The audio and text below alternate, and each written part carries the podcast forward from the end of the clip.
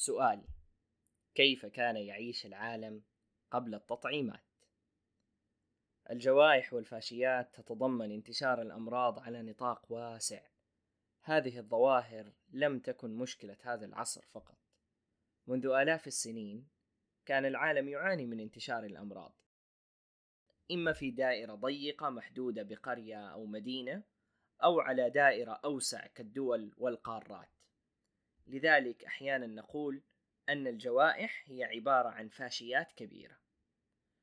الجوائح تأخذ أرواح الناس تقعد الناس تصيبهم بعاهات مستديمة. سمعنا سابقا مثلا عن كوليرا لندن طاعون عمواس الإنفلونزا الإسبانية الفرنسية وغيرها الكثير.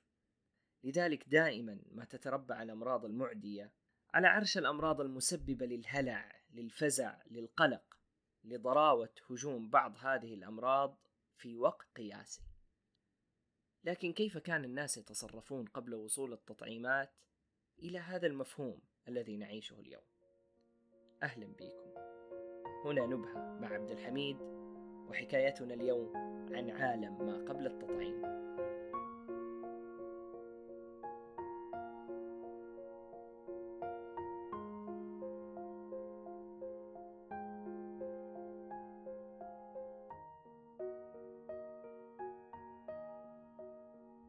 دائما تبقى الغاية الأسمى في الممارسات الطبية هي الحفاظ على كينونة الإنسان من خلال صحته وعدم تأثر نشاطه أو إنتاجيته وبالتالي يكون لدينا مجتمع صحي يستطيع إنجاز المعاملات المالية والأنشطة التجارية وفق ما هو مخطط له.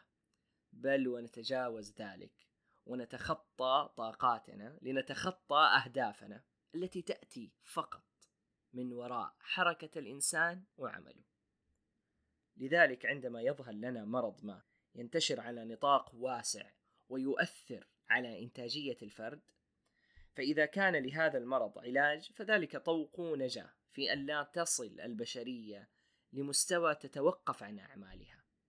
وإذا لم يكن لهذا المرض أي أعراض فتاكة أو مميتة أو مقعدة أو مجهدة لهذا الإنسان فذلك أيضا أمر مطمئن لكن إن لم تتحقق خفة هذا المرض أو وجود علاج فننظر إلى التطعيمات لكونها تدخل وقائي مهم جدا في حفظ الإنسان من المرض أو على الأقل من تطور هذا المرض لمراحل خطيرة تنتهي بالوفاة. في غياب كل ذلك، غياب العلاج، غياب التطعيمات، غياب خفة المرض، فإن نتيجة الجوائح والفاشيات هي دفع البشرية لحافة الهلاك. فلا قدرة على دفع بلاء ولا علاج مصاب وشلل كبير في حركة الإنسان الأساسية لإعمار هذا الكون. الحقيقة أن عالم ما قبل التطعيم هو عالم أكبر وأطول من عالم التطعيمات الذي نعيشه اليوم. لكم أن تتخيلوا أن أول تطعيم مكتشف كان قبل 226 سنة فقط.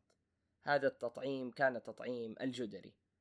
فالسؤال كيف كان الناس يتعاملون مع الجدري قبل التطعيم؟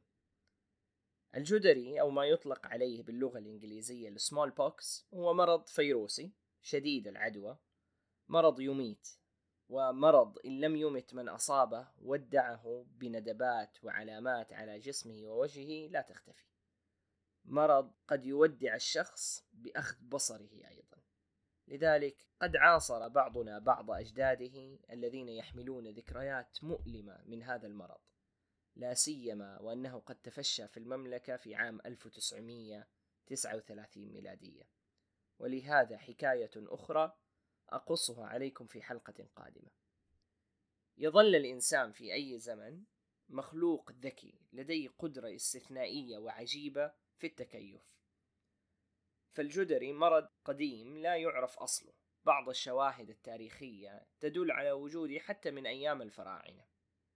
ربما خلال هذه الجائحة التي نعيشها اليوم جائحة كورونا كوفيد 19 سمعتم عن مصطلح وباء أو عن علم يسمى علم الوبائيات. هذا العلم يعرف بطرق عديدة لكن دعوني أخبركم بأصل هذا العلم.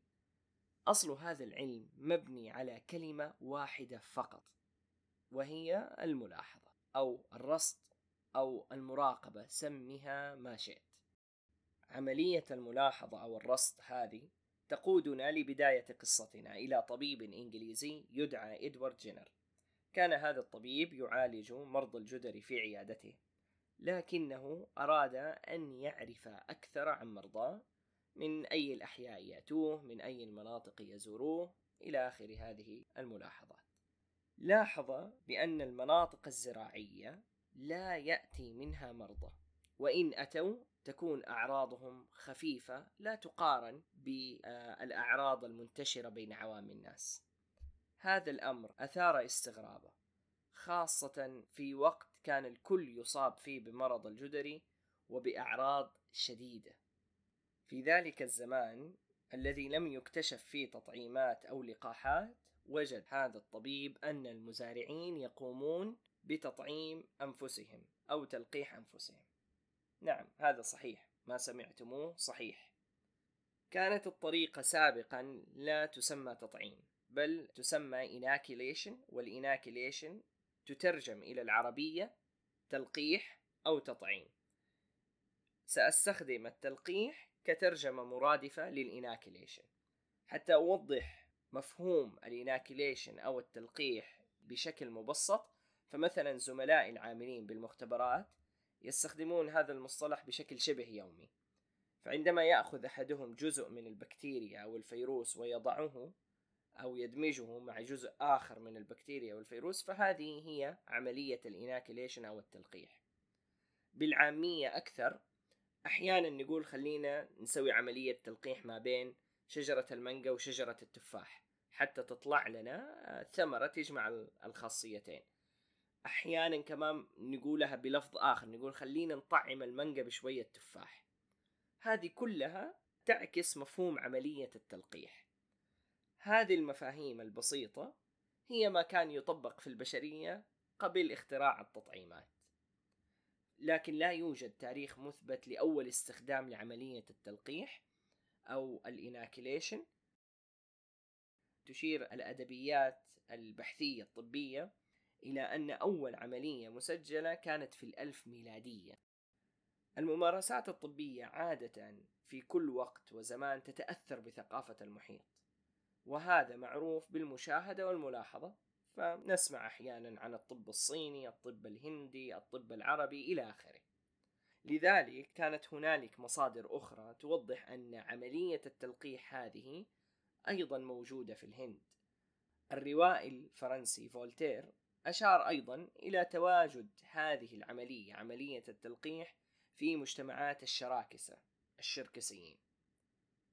لكن كيف انتشرت ووصلت إلى أوروبا؟ وكيف كانت تتم هذه العملية؟ كيف كانت تتم عملية التلقيح هذه؟ العملية باختصار شديد جدا ودون الخوض في تفاصيلها. مبدأها أخذ آثار المرض من الشخص المصاب وإدخالها في جسم الشخص السليم. هذا مفهوم العملية باختصار شديد لكن طرق تطبيق هذه العملية تختلف من مجتمع إلى آخر. دعوني أكمل حكايتي عن الجدري لنستعرض طرق تطبيق هذا المفهوم للتلقيح.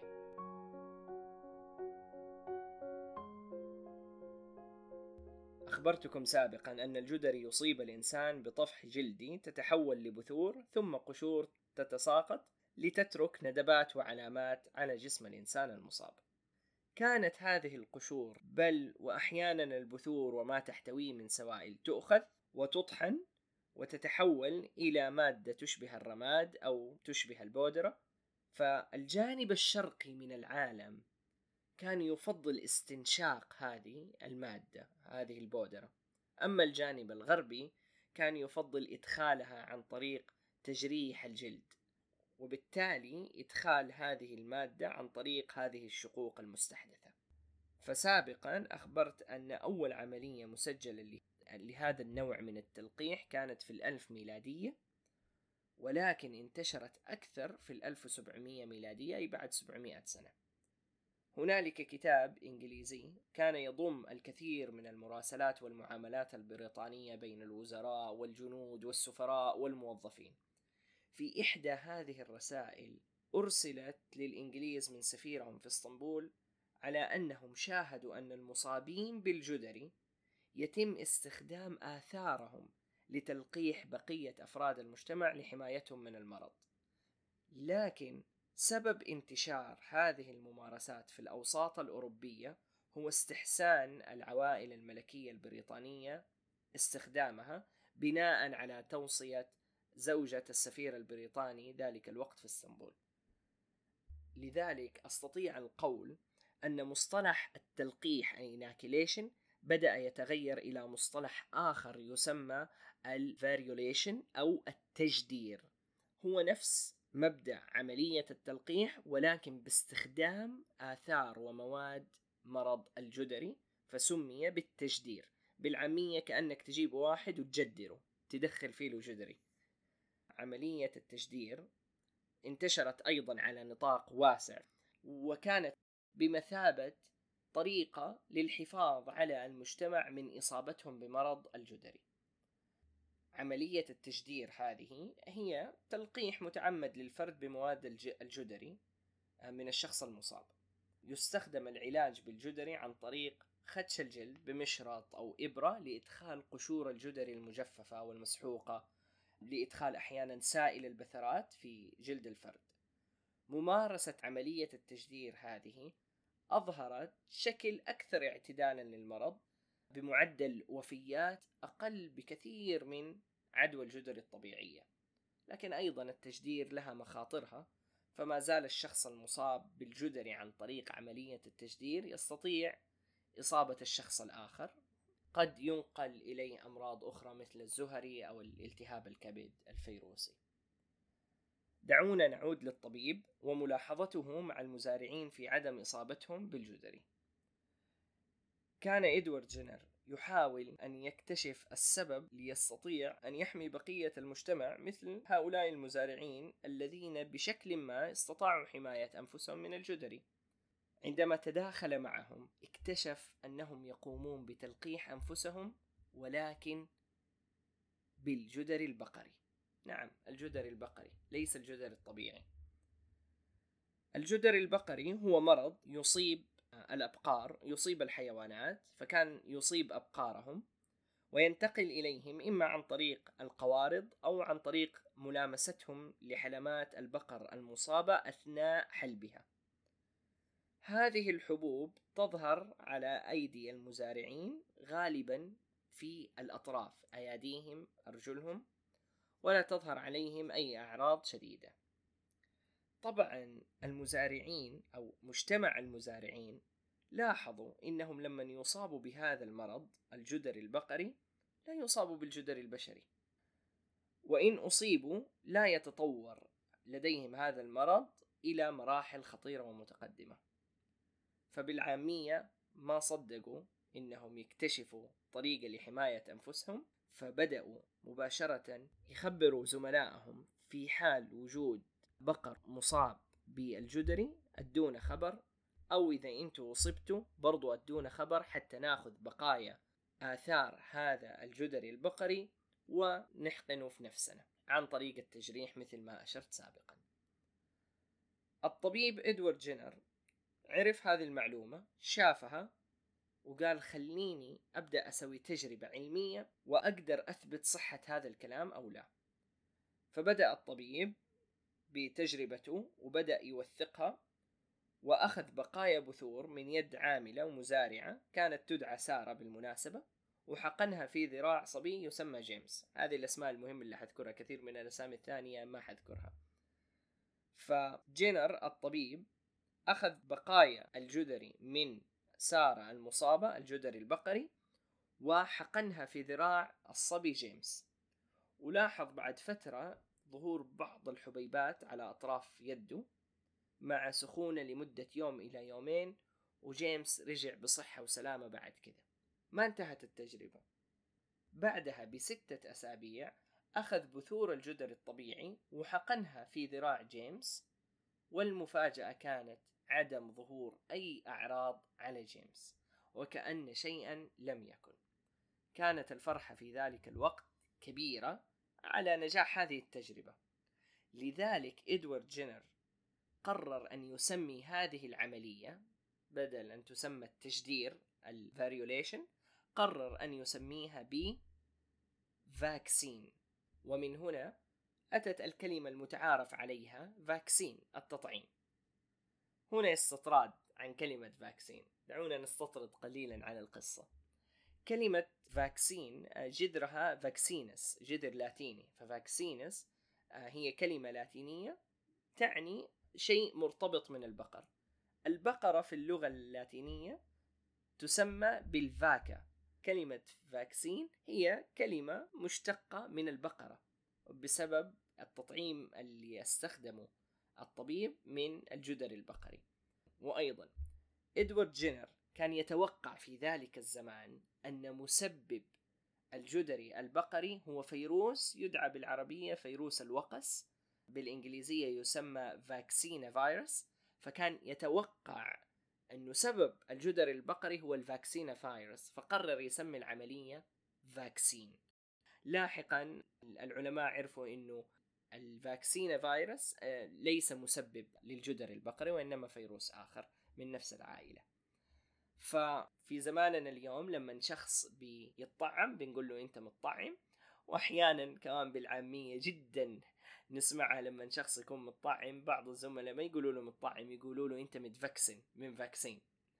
فعالم ما قبل التطعيم كان أيضا معتمد على فكرة حماية البشرية ولكن بطرق تلقيح وتحصين مختلفة فلا أثمن من حياة الإنسان. دعوني أختم هنا. الجدري بعد أن كان مرض يفتك بالبشرية أصبح اليوم هو محطة أمل. هو دافع للمضي قدما بالأبحاث العلمية نحو حماية الإنسانية. الجدري اليوم مرض مختفي. إن صح التعبير مرض مستأصل. لا يوجد فيروس الجدري اليوم إلا في مختبرين اثنين من أجل الأبحاث.